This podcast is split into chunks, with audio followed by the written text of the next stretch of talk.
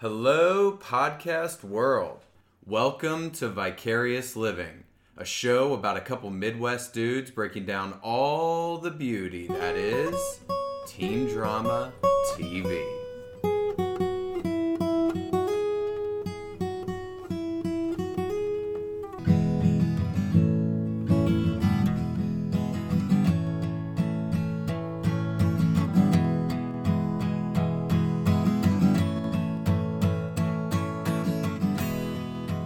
Welcome back to Vicarious Living. I am here with Pat and the mascot dog. Hello, dog. Hello, Brian. Hello, listeners.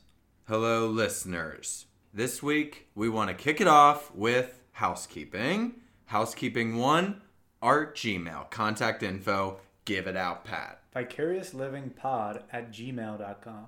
Vicariouslyvingpod at gmail.com and our Instagram handle, Vicarious Living Pod. cast. Podcast. Get at us, DM us, slide in. So we have to kick it off with housekeeping on our contact information because we have been contacted this week. Oh, yeah. Now, what we have to do is we have to get into a mailbag from the listeners.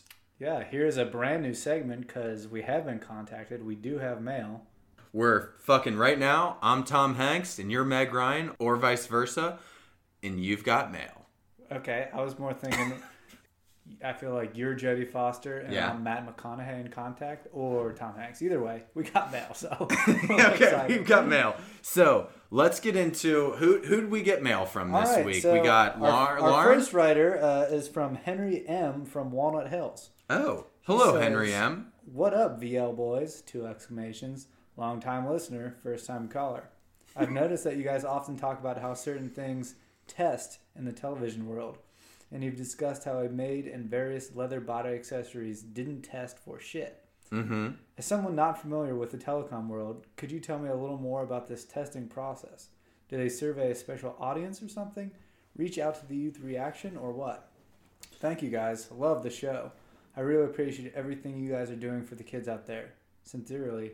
That sounds like a kid. That sounds like a kid in a high school. Yeah. We think that's that's who's reaching out to us from Walnut I Hills, Henry like it M. could be straight from the straight from the kids. He also says, "P.S. If you're ever in Walnut Hills, we should grab a beer sometime. I swear I'm cool." Well, now So, I'm creeped I out. mean, I don't. When will we ever be in Walnut some- Hills? Should we get some beers with with high school kid or? Look, high school kid Henry M. We really appreciate the email, but there's no way we're ever gonna get a beer with you in Walnut Hills. Sorry, that Sorry. creeps us out. But keep listening and keep telling your friends about the show, and we will give you an answer. Yeah. So Henry M, good good question. I think what they do is I think there's multiple different processes. I think first and foremost, you have to sell it to the network. So you you that's what we were talking about. You get a pilot together, you film a pilot. It's months before it would ever air and before the show airs, and you send it to the network and then you get all these lame ass notes. And that's probably where Pete Berg is getting his his note, notes about oh, you know what? There's not enough drama in this football game in the pilot episode. It's got to end on a Hail Mary. And then, you know, it keeps happening where every game's got to go down to the wire. I think the second process is after it gets greenlit, I think it goes to like a focus group. And then the focus group, which is like 10 random people that get paid $30 to go sit in a room and they watch an episode and then they tell you what tests well, like what they really liked and what they didn't like. I've actually heard they'll do like a questionnaire after it, but I've actually heard like while they're watching the show, and some of these they'll actually have a physical dial where they just instruct them if you like something, turn it left. If you dislike it, turn it right. And so as they're watching the show, they're like interacting with this dial, and they can see obviously when Riggins is on the screen, it spikes because everybody's just grinding it to the right. Yeah. And then like you know towards the end, if maybe there's not. I don't know if there's not like a Hail Mary play. They're like, ooh, a little, left because it's weak. That it." game ended 24-10. Dial all the way down to Yeah, zero. I- it sounds really weird and fucked out, but I think they actually do have a dial in the testing room. no, I can confirm that. So Henry M, that's the answer to your question. Is there's multiple focus group and then giving it to the network and just constantly receiving notes. And so like I think what happened is they do the pilot on the OC that he was talking about. Jimmy Cooper has a dog, and then like they talk to the people, and it's like who cares about having a dog? Who gives a shit? They kill the dog off, euthanize it. Yeah. immediately. Either that might have even been just like having this dog on set is like a hassle. Now we have to have a dog person and and all that stuff. God, this just reminds me though. Thanks, th- so thanks for reaching out, Henry M. Yeah. Maybe we'll get a beer with you sometime when you're 21. Really appreciate the opportunity to completely let us bullshit on that one. Thank Yeah, you. keep sending us emails. I do want to go on a side tangent there real quick sure. because I'm sure the kids they they they love the side tangents. That's the mascot, and he's a little unruly right now. He's He turning will- his dial to the right. He will be punished. He's trying to get on this fucking podcast. Um, I I, would- I do want to say that I have been part of. Uh,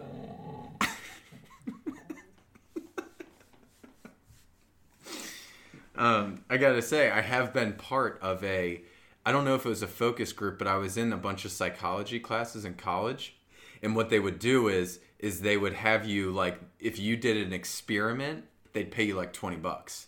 So that was always like fucking gold for getting another 30 pack, two 30 packs of Keystone Lights in Say, college. Twenty bucks is like a week's worth of living. Yeah, and so I remember this one time I they it was I had to go do a test. It was like psychology test. You watch a video and then you just put you put when you're interested and when you're not interested, kind of like you're talking about with a dial, except it was for watching porn. And I didn't I didn't know that. Were you watching porn in the test? Yeah, I didn't. It was you would go into a small room by yourself and sit on this little like recliner, and then they would have something on the TV. I had done three or four of them. Usually it's just some stupid like movie or whatever. Then one time it was actually porn. Obvious question. Was it hardcore porn? Hardcore as fuck. Wow. And I, I recall the, the porn star was Vicky Vette. I even knew who was in it. It was Miss Vette. but Did you note that? I, I didn't know that, but I just remember I didn't know what to do on turning the dial. I was sitting there like, wh- when do I turn it up? Like, so then I was just sitting there in the experiment, like, I got to move the dial. So I guess like when it just shows her, I would turn it up. Cause like I didn't want him to think like, I was into dudes. so like when it was on her, I was like, okay, they'll they'll gauge that every time it, it does a, a shot on her, I turn the dial up, and then when it goes to a shot on like the dude's undercarriage, I'm just gonna turn the dial down. Like, no, I don't like that. I feel like I just would have went real weird with it. That's the opportunity. Yeah. Is it anonymous? Yeah, yeah. Who knows? Okay, second email. All right. Second email is from a Lauren S. Thank you, Lauren S. Yes, Uh, Denver, Colorado, I believe. Uh, yes, Lauren S. from Denver. She says, I would like to disagree with the comment about BD going to be a hardcore dad. I know him personally and have spent time with him and Max. Max is Brian's dog. He's the dog who won't shut the fuck up. BD is Ma- BD is Max's bitch and will do and he will do the same for his kids. Thank you, Lauren S, for having total confidence that I am going to be a bitch in my Total- life. Total pushover with the kids. I feel like you're probably right, Lauren S. He's all talk when he's shitting on Sandy Cohen from the OC, but really he's just gonna roll over. We love the feedback, Lauren S, and we appreciate you uh, calling me a bitch. We do really appreciate that. I do want to say in that email, she also said that she wants it mentioned that we, this podcast, the Vicarious Living Podcast, was single handedly the reason that she went and watched all four seasons of the OC in like a two week time period. Wow, that's awesome. We were the catalyst behind that, and that is exactly all we need to keep the fucking coal in this engine. Yeah.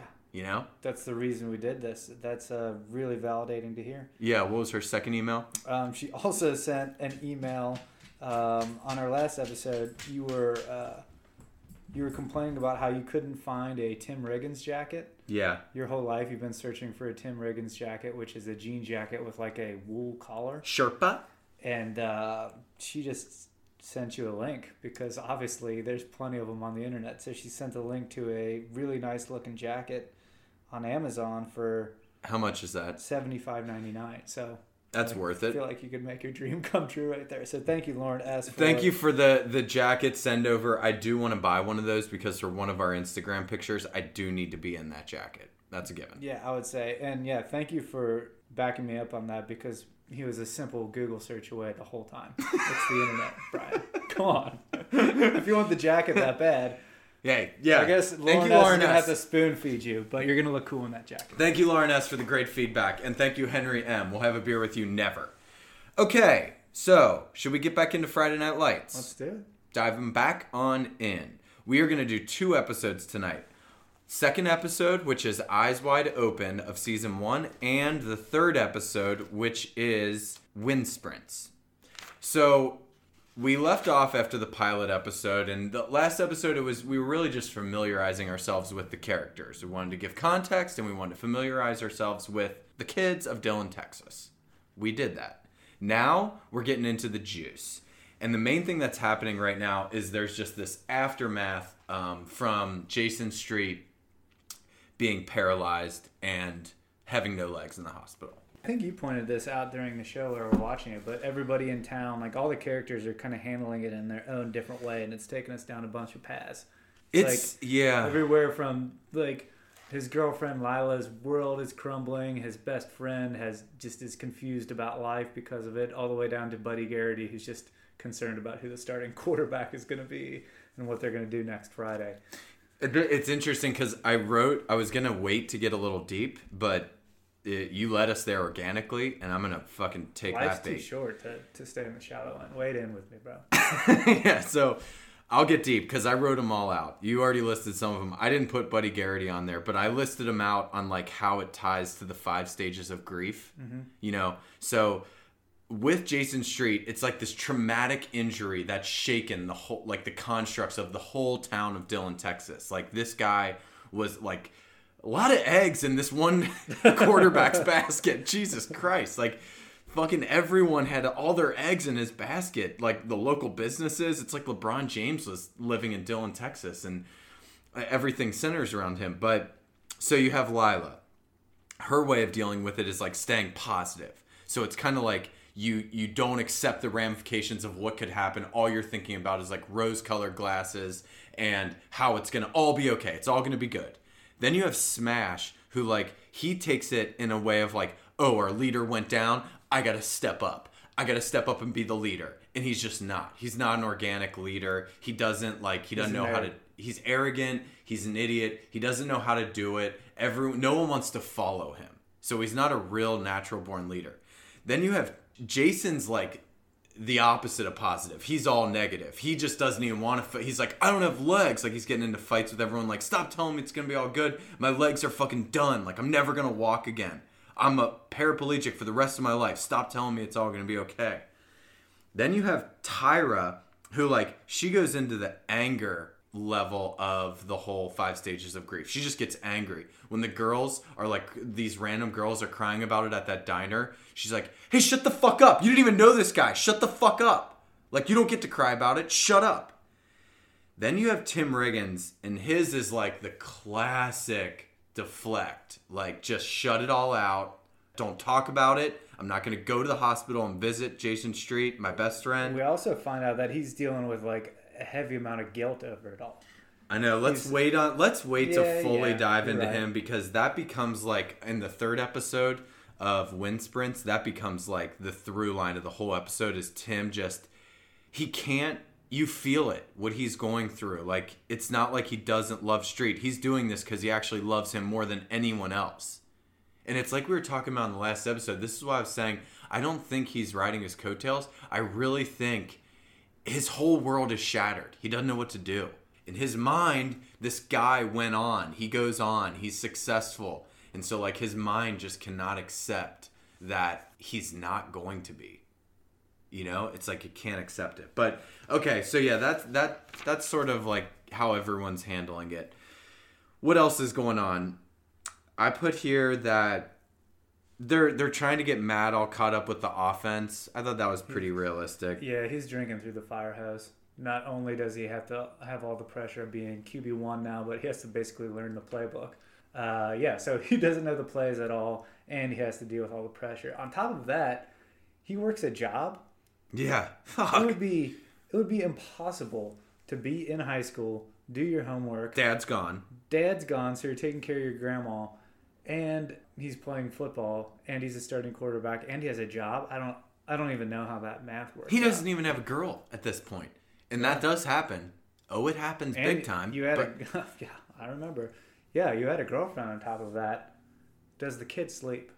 Ah, I I'm don't worried. think. I don't think. it. But I just want to. I just want to bring up as we're talking about the a girl situation. It does eventually happen, and it kind of starts to. There's a seed that's starting to be sprinkled into the earth here a little bit on these first couple episodes of him and Julie Taylor kind of interacting a little bit every was once it, in a while. was it the first time they talked? They did make sure that their like sexual tension interactions happened before Street got hurt. So I think it actually happened in the Oh. pilot episode where she's like, "Hey Matt," and he's like looking at her like, "Oh my god, I don't even, I can't even speak. You're so pretty. I can't even speak." Okay, I like that. That's good because it, it makes you it lets you know that Julie's not like really like a It's genuine. dancer, Yeah, like it's some of the people genuine. in this in this town. Yeah. So yeah, we she met. was with him before the money. we should have called that out on that first episode that she they have a little seed being planted on their sexual tension and brewing so after they have matt go learning the offense they have a bunch of practices then they're showing riggins as we were talking about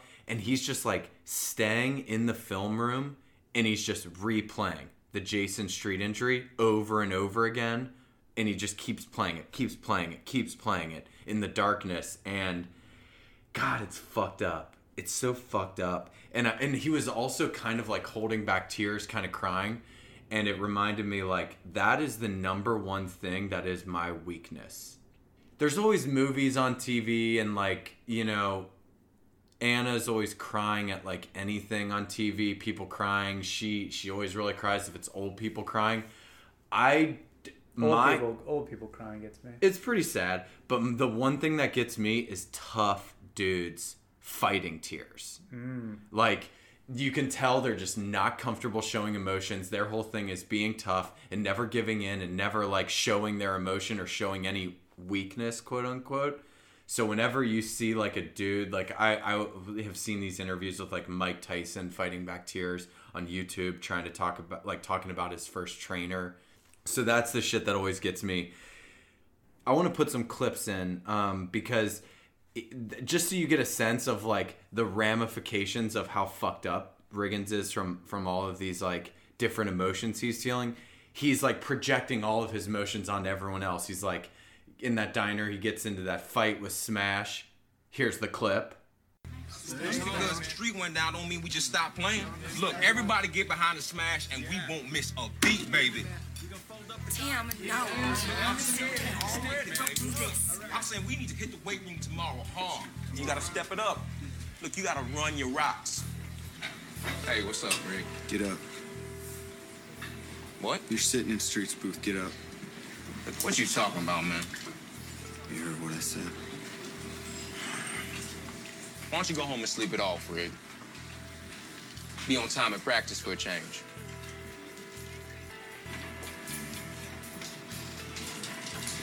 You're right. You guys enjoy the rest of your evening, okay? Hey, smile, Rig. God don't like ugly. No,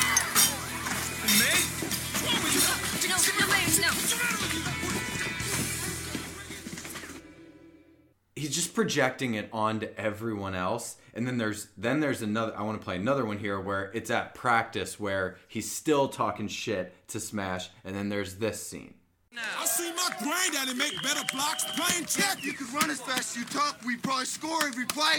Look, you got That's fact. You got something to say to me? You need to start getting behind my blocks right behind me. I can't keep doing all this. And you need to quit gotta stop using those you legs. screw Stop up. using those legs. He's struggling he's at He's best. he's having a tough time. He's having a tough time. Okay, let's get off of that. So I do want to toss in a fun fact. I, I want to start tossing in like one little dabble of like a fun fact of the week, and I want to toss in Throw it right in. Tim Riggins. Did you know he was drunk when he did his audition for the Tim Riggins role Really? with on Pete purpose? Burke? Yeah. He, He- did he get drunk on purpose and go into the thing, or did they get him drunk to see what he'd be like? So it was conflicting reports. The the one thing I, I saw said he got drunk for the audition. The other ones I saw said he just drank a few beers before the audition, the audition, and then a couple during the audition. because it was that scene where he says Texas forever that we covered last week Oh yeah, yeah, yeah. and he wanted it to feel like he was sitting in a lawn chair with a blanket wrapped around his shoulders at night with his friends around a bonfire and he was drinking beer. So he said he he drank like two beers before he did the scene with Pete Berg and then he opened one up and chugged one at the very beginning of the audition when he mm-hmm. sat down and then he ch- he opened another one and was drinking it when he was like Texas forever. Is he method like that?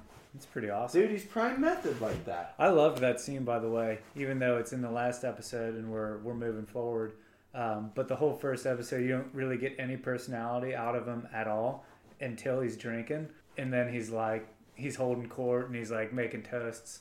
it was just kind of it was kind of perfect for his character.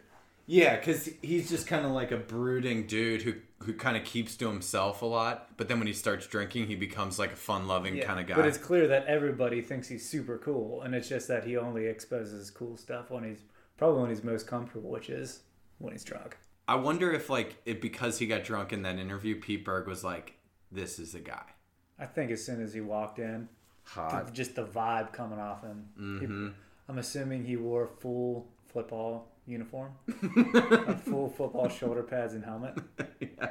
Kind of like we did today at Dick's Sporting Goods. Yeah, full disclosure. Um, if you do follow us on our Instagram account, you'll see a, a picture of us in Full gear. full gear um, and a little behind the scenes. We did go to a Dick's Sporting Goods today. And, Yep. and take that picture. We sure did. So go to us on Instagram, Vicarious Living Podcast, and check it out. We uh, it really shows you how sweet thirty year olds can still look in pads. Yeah, I was feeling it. I wanted, I wanted to strap them up right then and there. But if you just want a little mental image, picture two 30 year old dudes in a Dick's Sporting Goods trying on the football equipment. Yeah, we were trying on the football equipment. We also realized they didn't have adult gear, so we were la- wearing like really large like youth helmets and shoulder pads. because again, why would any adults? If you're an adult wearing full pads and helmet, you're just in the NFL. Yeah. so like, there's no need for dicks to make the Yeah. gear.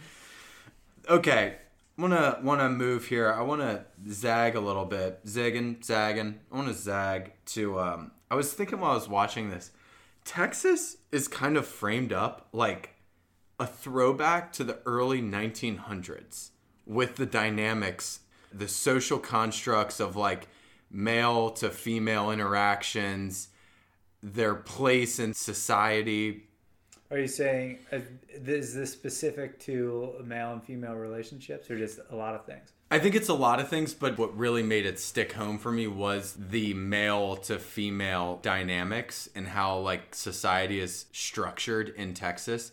It's kind of like their own version of Newpsies from the OC is like all the football wives are just going to gossip with Tammy Taylor at her house like before games or like middle of the week they they they drink probably Pinot Grigio or Sauv Blanc. Oh, definitely a Sauv Blanc. Sauv Blanc and they're just sitting around and they're just they're they're not talking about anything going on in their lives. It's just about what's going on in their husbands' lives and in the in the city of Dillon. Nothing is like none of them have anything going on. They're all stay-at-home moms and they're all just talking about their husbands. Yeah, it's def- it definitely feels like a throwback. I wonder if that's like actually a small town thing and how that actually goes down. I don't know, but then the it could be a small town thing or it just could be like I don't know if Texas is like that, but it was also true for the men except they were all getting together at Applebee's and it was like thinking back to like the early 1900s like the the leaders of the society or even back further to like put on their top hats and meet at Applebee's. yeah, and discuss like what's gonna happen, like how are we gonna do things, how are we gonna run the city, how are we gonna do it all? Because even the mayor was there. Yeah. The mayor was there with all the fucking high school football coaches. I think of a lot of it is I,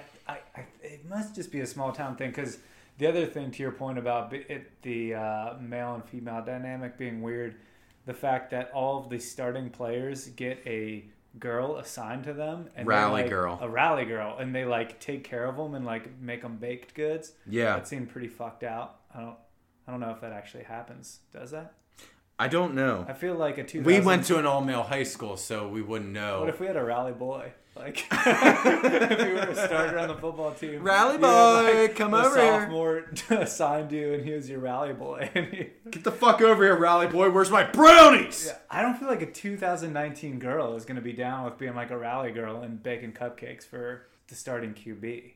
Yeah, it's kind of weird. Maybe it's a Dillon Texas thing. Who knows?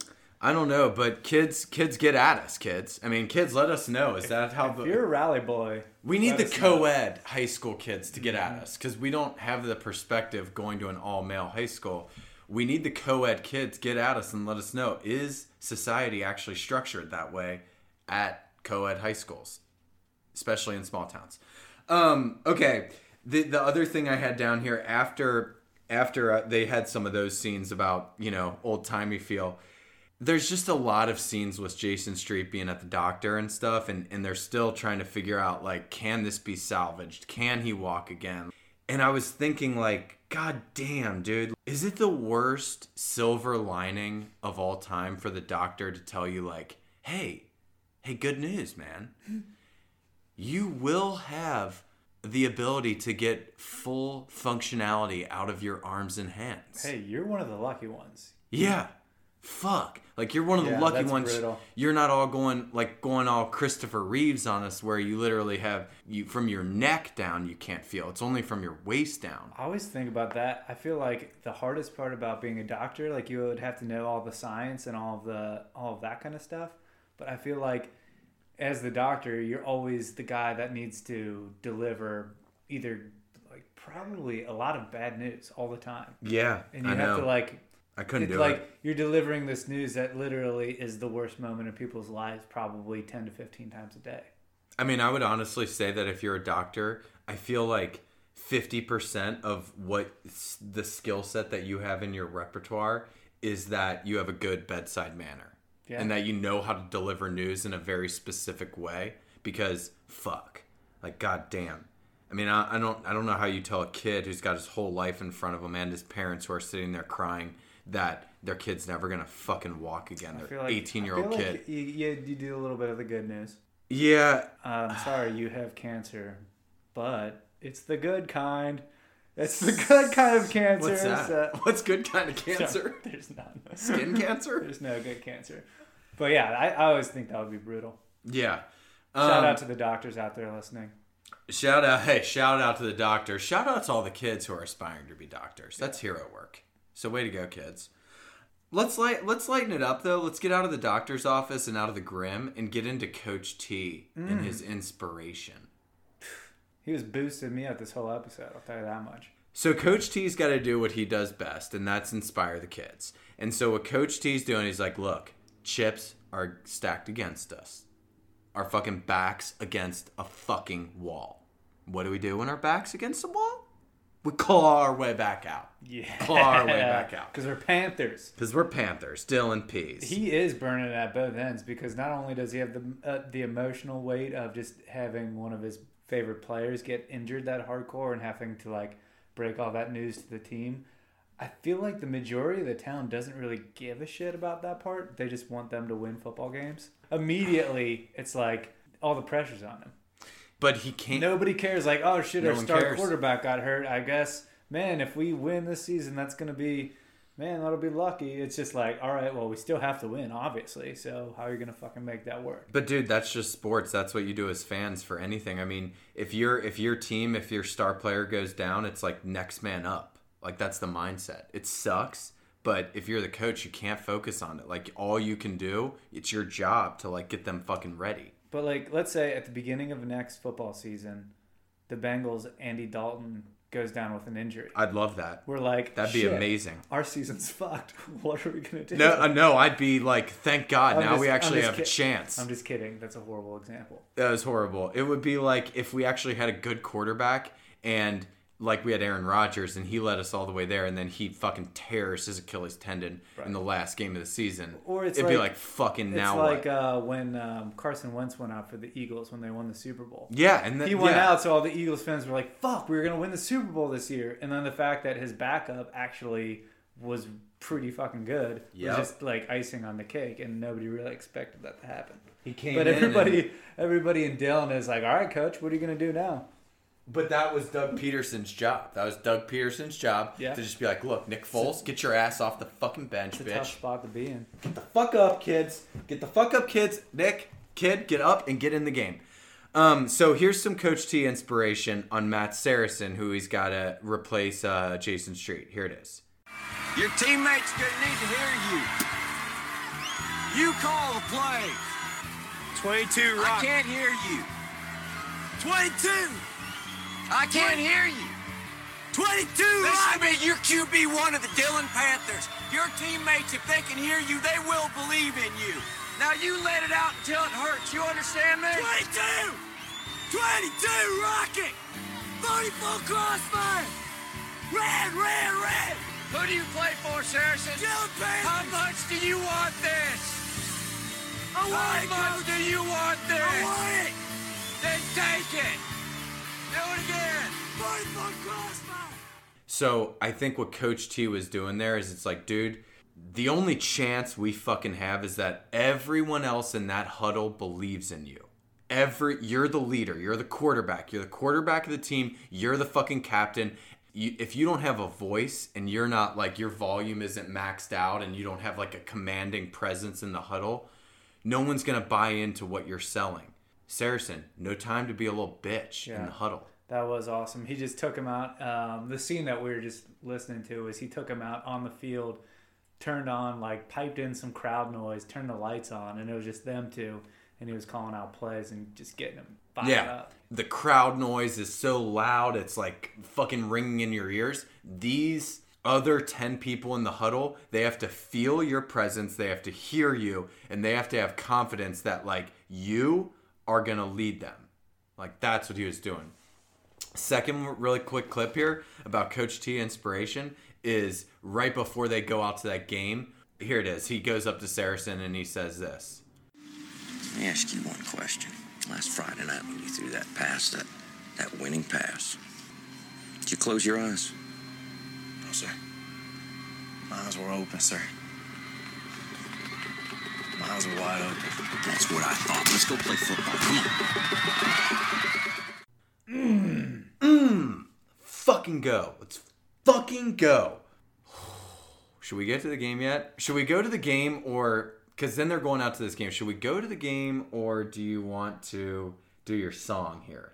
Oh yeah, I can talk about the song. Did uh, Let's did, do your song. Let's do your song here before we get into that actual game because this is where that second episode ends and they're playing they're playing this song and then the game doesn't you don't really see what happens in the game until the f- beginning of episode 3 wind sprints. So let's do your song thing here. Yeah, as uh, so as the first episode is ending, I forget exactly how it ends, but it, it's right before they're about to play the game. Should I play the song here while you're doing this?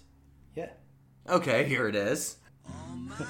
So right at the end of the first episode, you think they're about to play the game, and then they start the the next. This song's playing. yeah, this song starts playing as the uh, the episode's ending, and it's called Devil Town. Originally written by Daniel Johnston and performed in this episode by Tony Lucca. For, it was written for the show. No, so it was written back in like the 90s by this guy named Daniel Johnston. It's a great song. It's an awesome song. It What was the totally tidbit that you had about it? The fun Oh, fact so, about it? Yeah, so um, it's performed by Tony Lucca. Fun fact about Tony Lucca is that he was the third place finisher on season two of The Voice.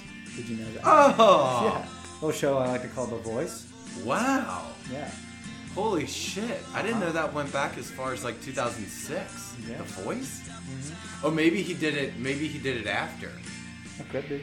Did he get Um, do this song and then go on The Voice as like an already kind of successful musician? know. But I, I guess a little bit more of the backstory is uh, originally while the editor was putting together this episode, um, he was like editing it, all the pieces, and he just put as a placeholder the song Devil Town, written by Daniel Johnston, but he put in a version by Bright Eyes. Oh, Bright Eyes is pretty famous. Yeah, and so he's like, oh, he's like, I'm just gonna put this in as a placeholder. But Bright Eyes said no, they didn't want to put their song in the show.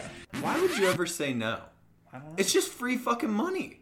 It- like to, for I, I never understand that like the the musicians or artists who who deny just like hey we'll give you 50 grand mm-hmm. to let us put your song in this show you do no work you already made the song we just give you a check for 50 grand Doesn't make any sense to me. I guess like artistic integrity or some lame shit. I don't know.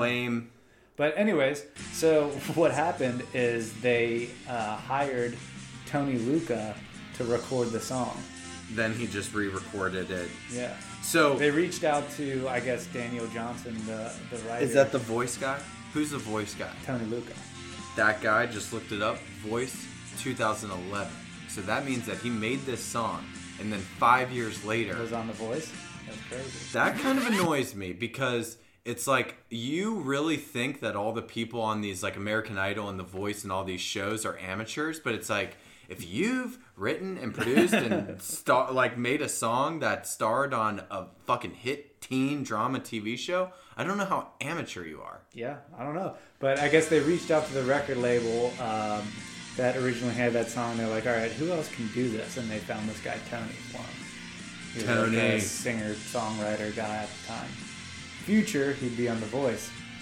Third place. Not winning. Not winning.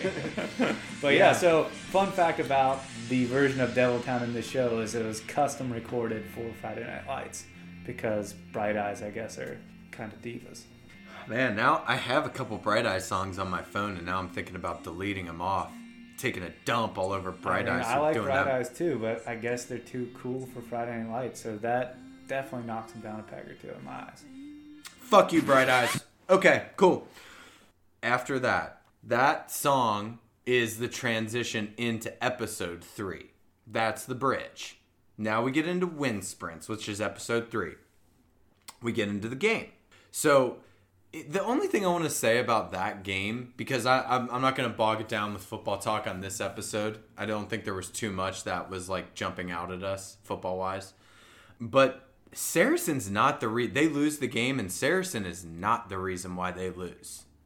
That that's They the they just took a loss. it's the interesting dynamic is it's kind of like this thing of star quarterback goes down the whole city is like in a funk in a depression especially the team and you would think that everyone keeps thinking saracen's going to be the problem we had this number one qb best quarterback that this notre dame recruit's ever seen in his whole fucking life everyone thinks oh it's the quarterback position that's the problem he is not the reason they lose they lose because Smash sucks dick. They lose because Tim's in a fucking funk. Their defense is like walking in quicksand. No one can get their head out of their ass with this like cloud that's over the city, except Saracen, who's actually starting to show us the Matt Saracen heart. Mm-hmm. Got a little promise. He's taken the the O line's not blocking at all. He's like getting crushed on every single play. Every single time he drops back, he gets hammered. And end of this game, he drops back for a pass. Pocket breaks down per usual in this game. The O line blows, and then he runs like he's he's breaking all these tackles, makes it all the way down to the goal line, and like just comes up short for a loss. And they show him after the game in the locker room. He's like his face is all bloody. He's got blood coming down his the the left side of his face. Coach T comes up and he's like, "Hey, Matt, good game." And then he just rips everyone else for fucking sucking. There was another funny thing after this game where I just want to throw a clip in here of Billy Riggins post game pep talk to Tim. Billy Riggins is the best. He play he's such a good character. I'd say 90% of the time they show him he's got a dip in. Yeah. And it's just the best. He's cool as shit. Here's Billy Riggins giving a pep talk to Tim. It ain't hard, Tim. I mean, hell, it's not rocket science. You beat the living dog snot out of those guys. You win the game, then you go out and you get yourself a little piece of tail. What part of that equation don't you understand? You guys just bent over and grabbed your ankles. You shamed your good name. Yeah, I feel really awful about that. Hi, is Tim here? Uh, no. Thanks a lot for the pep talk, Billy. Another interesting thing though in that clip is you get another taste of Lyla trying to get Tim to go see Jason in the hospital. Yeah, she really wants him to get in there. I mean, I don't. Okay, here's the thing. I got to transition now. I last episode said that I was going to transition my MCITW of the week into LGITW of the week, but then I was thinking about it, and it- because I hate Lyla Garrity so right, much. right, right, right. But then I was thinking about it, and I'm like, you know what? I don't want Marissa Cooper and her fucking horribleness to just be forgotten about. And she's the catalyst. She's the poster child for what sucks in some of these characters on teen drama TV shows. And I don't want her to ever fucking be forgotten about. So I'm not going to change it to the LGIT uh, whatever of the week. So, with that said, we're going to keep it as the MCITW of the week. We're going to call it the Marissa Cooper is the Worst of the Week award. And it's going to constantly just be a reminder that we need to pay homage. Is it homage or homage? Um, I feel like you go either way on it. We'll go. We'll go. Uh, homage for the podcast. We want to pay tribute to the worst fucking bitch of all time, the stupidest fucking bitch of all time, Marissa Cooper, the dumbest lady we've ever, ever seen in our lives. She fucking sucks. And who is this brought to you by? This is brought to you by our fine sponsors at Wicklow Wear. W I C K L O W hmm, Wear. Be free and explore. Get all your outdoor gear at wicklowwear.com. Type in promo code VL at checkout. Get 10% off your order for all your outdoor gear. Okay, who am I going to give it to this week? Oh, you gotta give it to the guy at the diner. yeah, this is going to this guy at the diner. Just the worst. This guy is the worst. He is the biggest fucking douche I've ever seen in my life. This guy, he's a little context. Julie Taylor, um, Coach T's 16 year old daughter, are Super hot in season three. so hot in season three. God damn, is she hot in season three? They're going out to like a Dairy Queen. It's called Mr. Freeze. Mm-hmm. They're going there for Friday night dinner. and they're just picking up dinner to go, bringing home to the family. Gonna eat it as a family with Tammy T. Mm-hmm. As they're there, there's just this fucking guy who's like 54 years old, uh, probably 235 Oh, dude, he's pushing 300. He's fat, as fat as fuck. He's got food in his goatee. He's got this weird ass goatee. He's a sloppy dude, dude. You can tell he probably hasn't had sex in like 26 years. Like, fuck. I mean, he's pathetic as shit. He's he's just there at this Dairy Queen on Friday night eating dinner in the restaurant by himself. I'd be getting drunk if I was that fat and 55 and like had a was sloppy as fuck. I'd just be getting drunk every night by myself in my fucking lame ass apartment. No doubt. So he's there, and he his okay. We just got to play this clip. Here it is. So you're Eric Taylor's girl, right? Yeah. Yeah, I was just uh, wondering if y'all had started packing yet. Uh, Things can get real unpleasant around here when you lose. Can I help you? I was just telling her how it works around here when you lose football games. If you got a problem, you can talk to me. You don't have to talk to my daughter about it. I do have a problem. I have a problem with you pissing our season away, calling them dumbass plays. You know, I'm here with my daughter, you know? So I'm just gonna walk away right now. That's really great of you, though. I sure appreciate that. Come on, let's go. Got no guts. See, that's why you ain't gonna never have one of these. All right. Don't listen to him. Don't listen to that. And you won't even finish out the year here, Taylor.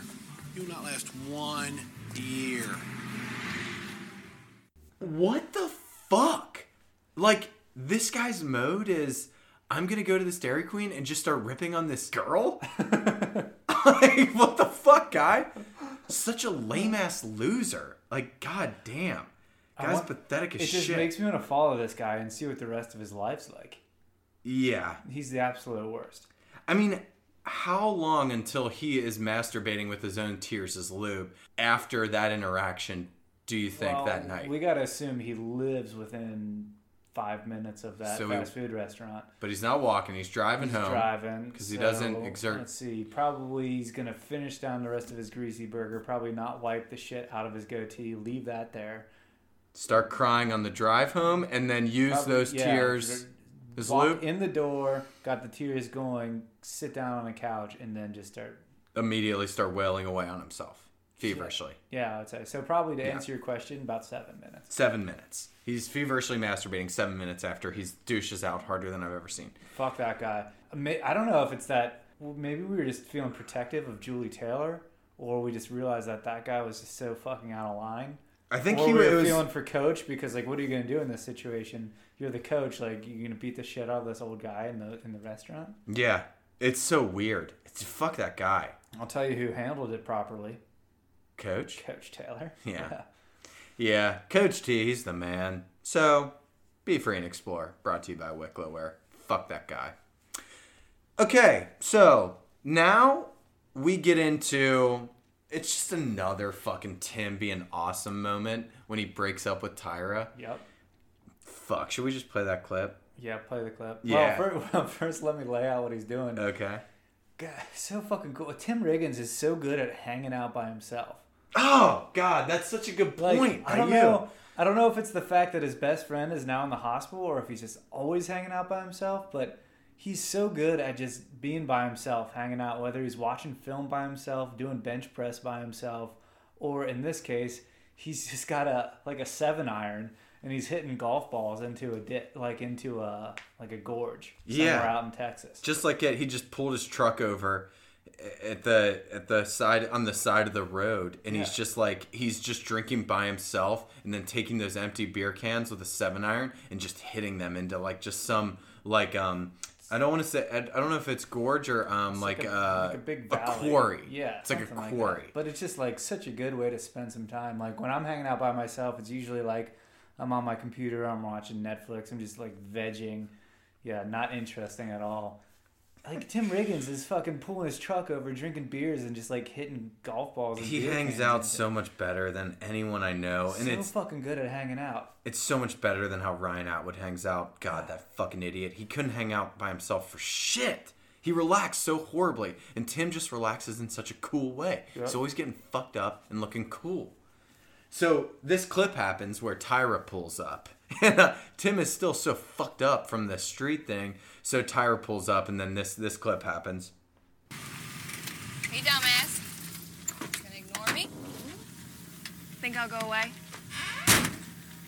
That's what I keep hoping. But you don't seem to want to get the message. You know, you're such a big tough guy. You can't even go see Jason in the hospital. I mean, damn it, Tim, grow a set, why don't you? Because we both know that's what this is all about. Hey, Tyra.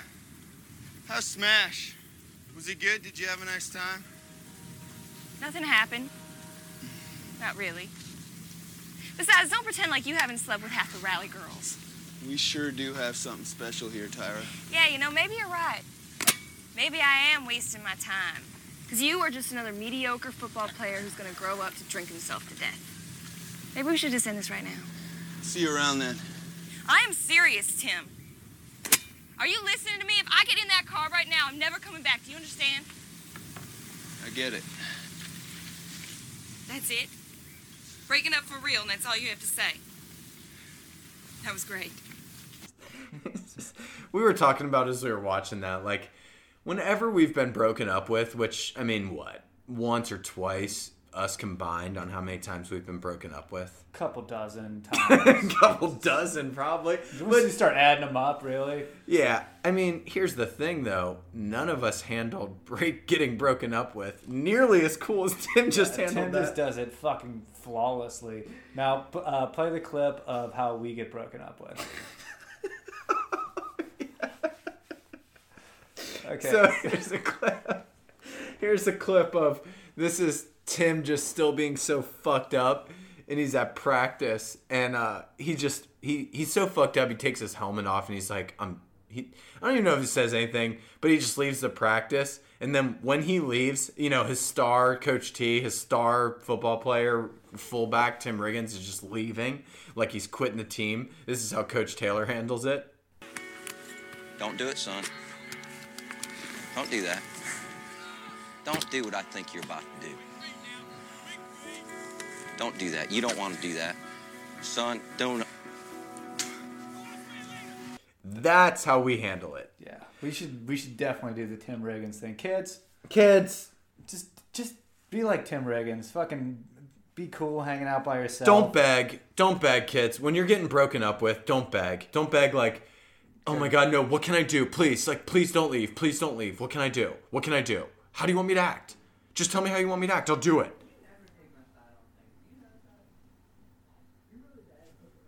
I guess Sorry. Uh, That's what I would do if I was the so- mailman. sorry, listeners. We just had a mailman on a cell phone call. You know what though? I think I would do that if I was a mailman. I would just put my headphones in, listen to the Vicarious Living podcast, or I'd just be talking on the phone to people as I'm delivering I'd mail all definitely day. be listening to the Vicarious Living podcast. Anyways, kids, don't get broken up that way. Don't be pathetic as fuck. If you get broken up with, act like you don't give a shit. Just act like you don't care. Okay, so voodoo. Mm-hmm. We gotta fucking bring them up. Yep. Voodoo is what what Buddy Garrity, who I- I'm not going to get into Buddy Garrity on this on this podcast, but I will as the season goes on because I have a man crush on him, similar to the level of the man crush I had on Caleb Nichol. And I'm just starting to realize that old, rich white guys really get me going. and it's like the have- most evil old rich white guys that all of society hates, and especially Twitter really hates them. I just really like them. I, I jumped on board with Cal because that was just good old fashioned fun. Buddy Garrity for me just does nothing. We'll see if I can sway you. Okay, I'm gonna try it. I'm gonna spend this whole out. Friday Night Lights podcast podcast series uh, trying to convince you that Buddy Garrity is actually once you accept him for what he is, he's actually just the fucking best and he's awesome and he's needed. He's needed. Yeah, I think he's just a fat meddler. So okay, Voodoo, Voodoo, Buddy Garrity, he brings in this guy Voodoo, and everyone's still fucked up on the street thing. But Coach T now, Coach T's like he's buying in on Saracen. Yeah. He's like, I'm gonna get this kid. This kid, you know what? What he lacks in size and overall fucking athletic prowess and quarterback mechanics and arm strength, speed, athleticism, uh, dick size. what he lacks in all these areas, you know where he does make up for it? Creativity, Creativity and heart. heart. Fucking heart. And so Coach T's like, I can work with this. I can work with this kid, Matt S. The rest of the town, though, including Buddy Garrity's like, no, we need to bring in a ringer. We need to bring a ringer in from out of town. And it's this kid who's been displaced from New Orleans, Hurricane Katrina. It's this guy who doesn't have a house. Let's go recruit him. Fucking Voodoo Tatum. By the way, the name a little on the nose. Cool as fuck. I mean, he's from New Orleans. His name's Voodoo. That's. Pretty cool. I mean, yeah, it's a cool nickname for sure. Way to go, Pete Berg, on on, on writing that uh, is making that guy sound like a badass because it does. It does. Mission accomplished on that. Um, he brings Voodoo into the fucking picture, and they do get Voodoo to be the uh, the quarterback, but the way they do it is classic reverse psychology. So you always see it. You always see it in TV shows. We always talk about this. How like in movies, if anyone's ever holding up a gun to someone's face and they go, "Do it," like shoot me, bitch. They never get shot. That's a great survival tip. Never. But if someone's like, "No, no, don't do, don't, don't shoot, don't shoot, don't shoot," Pop. pop, pop. Dead. Yeah. Dead, You- bitch. Oh, yeah. You always want to go with the reverse psychology, and pretty much. Put the gun in your mouth and tell them, "Shoot me," because they'll never do it, And same thing happens, kids, when you're trying to illegally recruit a, an out-of-state player for your football team. Yep. Don't just walk into a hotel room and immediately hand him the job. He's No. not going to be interested. You say, I don't hand out jobs in hotel rooms. Nope. I hand out starting football positions on the field Yeah. earned." I don't hand them out here in the Motel 6. If it's one thing Coach T knows, it's inspiring kids. So, like, that was just child's play. But you could tell they were like, hey, every fucking high school coach in, in the lower half of the continental US has, has come into this Motel 6 and they just been given promises. He's going to be the starter. I'll give your dad a job. I'll just give your dad money. I'll literally give your mom a job. I will buy you guys a house. I'll buy you a car. And Coach T comes in there and he's like, you know what? Fuck all that. You can come play with me on the Dillon Peas and you can work your ass off to get a fucking starting spot. That's how you can get on the field. Voodoo. And so it works.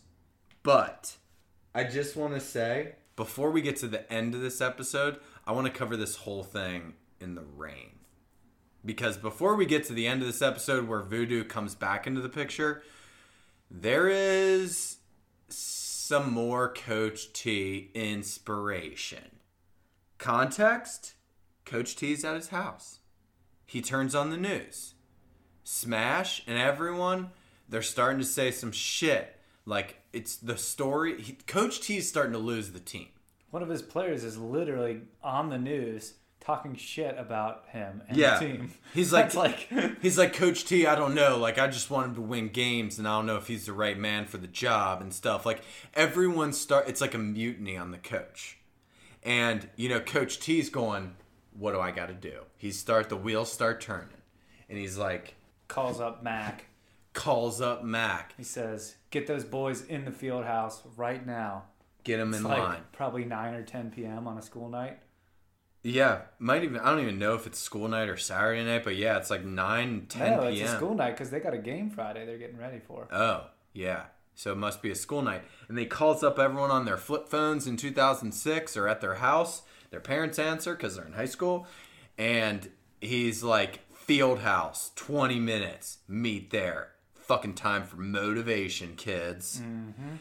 Brings them to the fucking field house. Somehow gets a bus together, which was a little far fetched. it Lot starts raining and the dramatic sort of moment you start to feel it Mhm. whenever that rain starts happening It's on. god i was thinking when i was watching this scene i'm like i have severe love and admiration for scenes that happen in the rain and i think a lot of people do Mhm. like my favorite we covered it on our oc2 recap was sure Women. That's my favorite uh, episode. it just really makes it so dramatic. It really doesn't ha- feel like that in real life when it's raining It's just kind of cold and annoying. Every once, no, every once in a while, if it rains, You just go out it Just and you- play and- music in slow motion.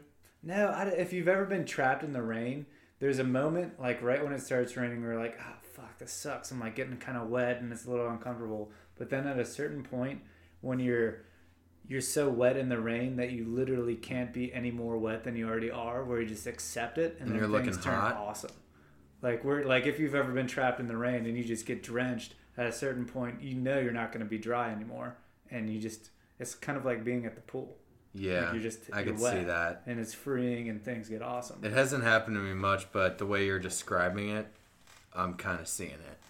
Yeah. so yeah, they, he's doing that, and the rain's fucking coming down, and he's like, the there's this mutiny happening, and there's this very fortuitous, dramatic rain that's coming down. I gotta sink the motivation from the mutiny and the fucking rain all into one. I take him to this fucking field house, and I make him just start running up this hill, this muddy hill in the rain. And we were, it was interesting because we were like, I don't think you have a plan if you're Coach T much past that though. You're just like, Yeah, you're kind of waiting for them to do something on their own to like make it stop. yeah, you're you're waiting for them to show show me something. I got to see something. I don't know what it is, but I got to fucking see something because what we're doing is not working. You know who starts it? Smash? Tim Riggins. No, Smash. I thought it was Riggins. No. I thought he said clear eyes. No, that was Smash. Oh shit. Riggins is kind of like just you were saying it. He it looks like he's just liking it. He's Yeah, he's, this is this this is right in his wheelhouse. He he doesn't Like- like, the mental anguish of the whole street thing. It's weighing on him so much, and he doesn't like the mental thing. He would rather feel physical pain Yeah, than the just- mental. He just wants to suffer, and so when this happens, he's like, "Oh fuck yeah, this is exactly what I need." So I need he's to be quiet. running in the rain, in the mud. Like if this was happening on a regular field, I wouldn't be into it. But the fact that it's like he's like an outside the box guy. Like it's raining. It's fucking 10 p.m. at night. Everybody's in their street clothes. We're running through this mud up this hill, and it's basically, it feels like uh, some kind of a hell scene. Yeah. he just loves it. It's up his alley. I feel like that exact moment. That's what made uh, Riggins not quit the football team. yeah, I do too. I think that's when you realize, like, no, I do need this. I need this. I need it. And and then on the flip side, you Smash is the one who started the Clear Eyes Full Hearts. You needed him to say that because he's the Yeah, one who was in the interview with the with the reporter saying, "I don't know if Coach T's got it." You know what? Fuck. I'm gonna play a clip. Play a clip. that Here it is.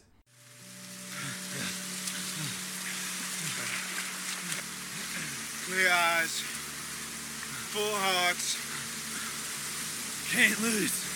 Clear eyes, full hearts. Can't lose. Clear eyes, full hearts. Can't lose. Can't lose.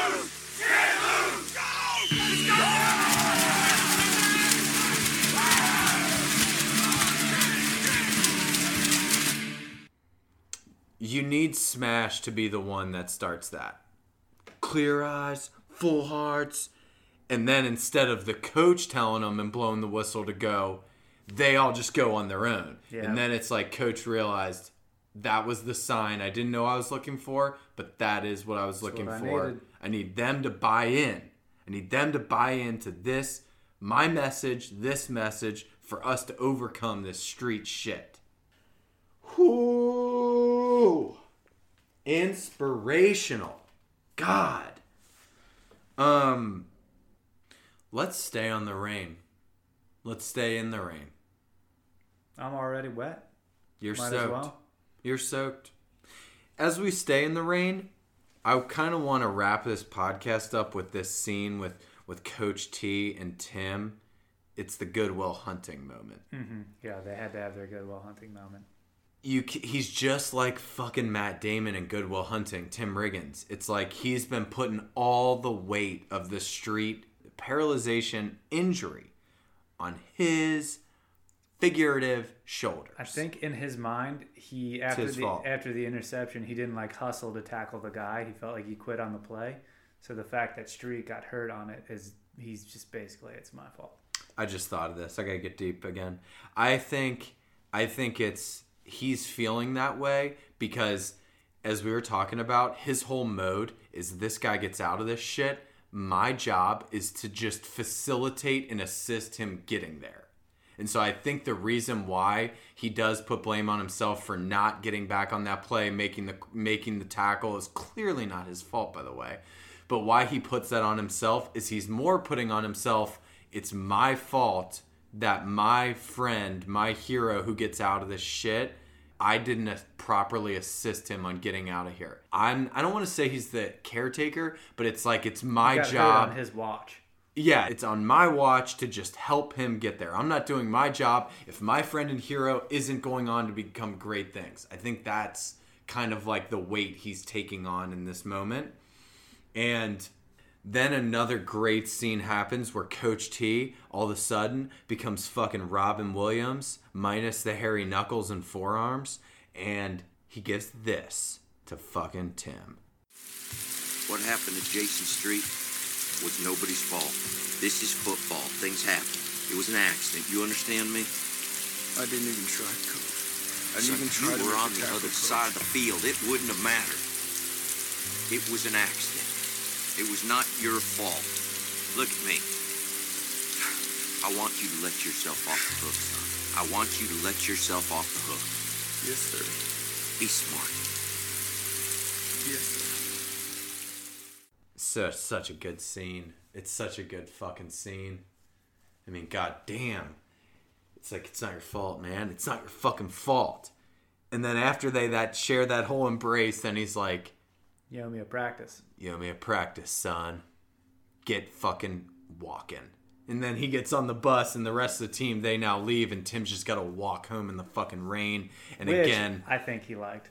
I think he liked, and this is again why you got to fucking go to our Instagram because you're gonna see a picture that I put up of this scene by Vicarious Living Podcast on Instagram of Tim in the rain, movie star Tim Riggins. I mean, you see this picture, and it's like this guy is a fucking star. He looks like a fucking John Carter hero. Get him up in there, Hollywood. He's ready to go. Move aside, Jake Gyllenhaal. It's not you. Move aside, Ryan Reynolds, my shoe brother. It's not you. It's Taylor Kitsch as John Carter. Mmm. You want to mention what happens when he's walking home in the rain? we'll end it on that. Oh yeah, he runs into Lyla Garrity. Is that what you're talking about? Yeah. Yeah, he's hitchhiking back. Lyla stops in front of him, and they have this encounter where she's still pissed off on him for not getting in or going into Visit Street. They're both a wreck emotionally. They're just a wreck. They're just both in terrible places. She just got in a horrible fight with Street. He is just at the end of his rope, and they just start pushing each other and yelling at each other. And then it just comes into a hug where they're like, "Fuck." Crying. They're like crying. You're the only person who gets me crying. It's hug, raining just Some outside. comfort. And then, almost out of nowhere, Lyla goes in for a kiss. They start making out. They start making out hardcore. God. And so it's super fucked up. We were trying to like think through the psychology of why this happens. I know. Maybe it's just my theory was they just need like needed some good feeling. Like everything is so shitty and feels terrible that maybe just a little kiss, a little kiss Yeah. would feel good just in the moment. I think that's part of it. And I also think like it's probably a feeling of like, I know you're the only one that gets what I'm going through right now. You know? Like Yeah, that explains the hug. It's me. yeah, it seemed like But why the kiss? I don't know. It, I don't know, but god damn. It definitely makes things a lot more murky and interesting. Yep. I don't know. I think it's just like you- you're sitting there and it's like I've been going through hell and back in my own mind. Lyla's been handling it her own way of like fucking trying to be positive. Tim's been handling it his own way of trying to shut it all out and forget it ever happened and deflect and project. In that moment, it was like we've both been trying to deal with this and I know the person standing right in front of me who I'm about to make out with is one of the only other people in this world right now who understands what I'm fucking going through. Kiss. Kiss. Have, if you, I've never had this happen though. I always wonder this in movies like a lot of violent almost assault scenes just turning into like a mutual consensual makeout and that- hookup. That, never really happens in my life. if I just started shoving a girl and she started shoving me, I can't imagine like the two of us just all of a sudden after that going, we're turned on and like need to make out. I don't know. Especially if it, I'm soaking wet in the rain. Maybe that's the maybe that's what that passion that they talk about is all about. I don't know, but yeah, Maybe if I had a little more passion in me. Yeah. But I. We could also blame the rain a little bit in this because I mean it's raining. Oh, Riggins is soaking wet. What are you gonna do? Not make out with him? So They do make it seem like like you know how we were talking about like the workplace after like 6 p.m. the sexual tension just turns up 20 notches and we'll never know about it because we're never there. Mhm. But if we ever did, we would feel the sexual tension. I wonder if rain is also like that, where it's like, hurt, yeah, no doubt. like goddamn, it starts raining and then all of a sudden everyone who's in the rain just gets horny as fuck. Yeah. I guess. Um, okay, let's end it there. The last thing that happens is um, in that scene is Voodoo shows up to the fucking practice. And then that just sets the stage for this show and the next Vicarious Living podcast because then Matt Saracen all of a sudden, what's going to happen with him? Who knows? This guy's all heart. What's he going to do? Okay, Pat, your MVP of the week is. This one was easy. Giving it to Coach Taylor. He earned the MVP. Lot of inspiration this He week. literally not only did he inspire the whole team as a collective, but he single-handedly picked out three individuals, dragged them out of the mire, and it like inspired the shit out of them one on one. Yep. Saracen, he takes him to the field by Yep. himself under the lights. This is all like after the clock's off. He's off the clock. Yep. This is like nighttime stuff. Just doing it for the love of the coaching game. Goes to Saracen's house, pulls him, takes him onto the field, gets the lights on, and just fires him up and gets him loud and ready for the game. By the way, how pissed are you if you're that guy who who was standing up in the press box who's got to like now come back to fucking work at like 10 p.m. at night because some overzealous, overeager practice hero of a coach wants to teach a lesson to his his fucking player? Me personally, I'm super pissed off and annoyed. That guy, he's brainwashed. So he's probably totally into it. Yeah, maybe. Maybe it's like Texas brainwash. But Uh, I'd be so pissed, like, hey, coach, no, I don't want to come on and turn the fucking speakers on and, and pump in like crowd music and then and then literally put the lights on. Like, I just want to stay at home and watch TV and drink a beer. Okay, Right. sorry. Go ahead. So Saracen inspired. Mhm. Smash is literally is talking shit on Coach Taylor on TV. Coach Taylor shows up at his house, gets him on the bus. They go run laps, and uh, it turns out to be Smash who rallies the team. So he flips that one on its head, and then he goes from Riggins walking off the field in the middle of one of his practices to totally winning Riggins back on the team. Like basically forgiving Riggins, or I guess alleviating the guilt off Riggins' conscience. Yeah. And like helping him towards the first step in his healing process with Street. Yep. So it's just like all this extra stuff. He's a fucking he's a he's a high school football coach. Yeah. I He's mean, not he's built not- for this. He's, he's built not- to be the he's not- president of the United Yeah. States. Yeah. Just going above and beyond. Uh, yeah, it's gonna be tough to not- just vote for him every single time. I don't know how you don't give uh, Coach T or Tim Riggins the MVP every single week. It's going to be so tough because both those guys are just so fucking dynamic. He is my most valuable Panther. Mm. MVP of the week. Good stuff. Good stuff out of you this week. We're going to wrap it there. Good two episodes, episode two and episode three. We will be back next week to dig into episode four. So, kids, tuck on in. Tuck on in, kids. You sleep tight. You have a real comfortable night sleep. Good night, kids. Clear Pat, eyes, full hearts, do less. do way less.